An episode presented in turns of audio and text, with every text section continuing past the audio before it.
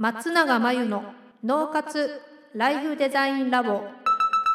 松永真由の脳活ライフデザインラボをお聞きの皆さんこんにちは。メンタルコーチの松永です。皆さんこんにちは。インタビュー担当の富田です。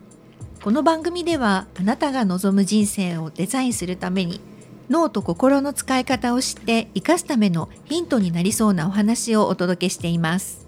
週に1回月曜日に配信中のピンポン Q&A のコーナーでは日常生活ビジネスでよくある悩みや相談者の方から寄せられた質問について解決のポイントをお話しします。今週の質問はこちらです。人と人をつなげることが仕事なんですけど最近この人に合いそうっていう直感が湧きにくいんです。会っている人が多くて誰が合いそうか思い出せないのか直感が鈍くなっているのかということなんですが直感が鈍くなっているっていうことあるんですかね？直感は、はい、人に会えば会うほど経験として蓄積されていくので、うんあの鋭くなっていくはずなんですよ。なので、えーと、直感が鈍くなっているっていうことはあんまり考えられないかなと思ったんですが、はい、えーと、それよりも、えーと人にたくさん合ってるということなので、うん、人に合ってれば、えっと、その人に合いそうな人のあの数も増えてると思うので、うんうんうん、それを引き出せないっていうのが問題なんだと思うんですよ。はいはい、だとしたら、えっと、引き出せない理由は、まあ、思い出せないからなのかって言ってるんですけど、うん、えっと、そんなにたくさんの人に会ってたら思い出せないの当たり前じゃないですか。そうですね、なんか思い出せる仕組みを作っておくなんか会った方のことをどうやって記録してるのかわからないんですけど、はい、何か仕組みを使って思い出していくようにしたらいいんじゃないかなと思います。というのと、えっと、直感に頼りすぎてこうピンときた人を紹介するとか、うん、ピンとくるのを待つってなると、うん、その今みたいにピンとこないとか直感が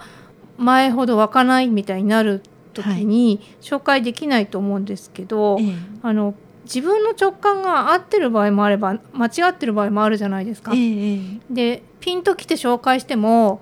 紹介されたお互いはピンときてないこともあれば、はい、どうかなと思いながら紹介してもお互いがあのマッチしてる場合もあると思うので、はい、あんまり自分の直感に頼りすぎないでたくさんの人に会っていて、うん、えー、いるんであれば思い出せる仕組みを作っていく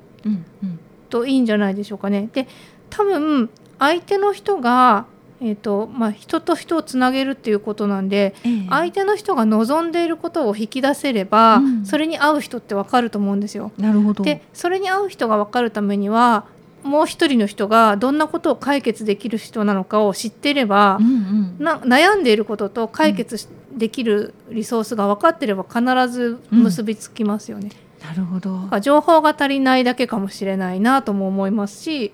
情報があるんだけど忘れているんであれば、うん、情報をどこにどうストックしていくかっていう話にもなると思うので、うんうんはい、あんまりあの自分の頭だけを頼らない方がいいかなと思います。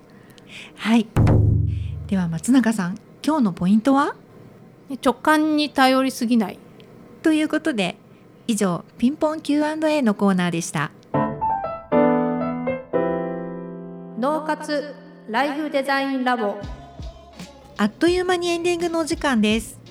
最後に松永さんの活動について教えてください。最高の働き方が見つかる脳と心の使い方。というテーマの対談動画を無料で公開しています。仕事のモヤモヤを解消し生き方と働き方に一貫性を持たせるためのヒントがきっとつかめるはずです。概要欄に URL を載せていますのでぜひ登録してみてください。それでは次回の脳活ライフデザインラボでまたお会いしましょう。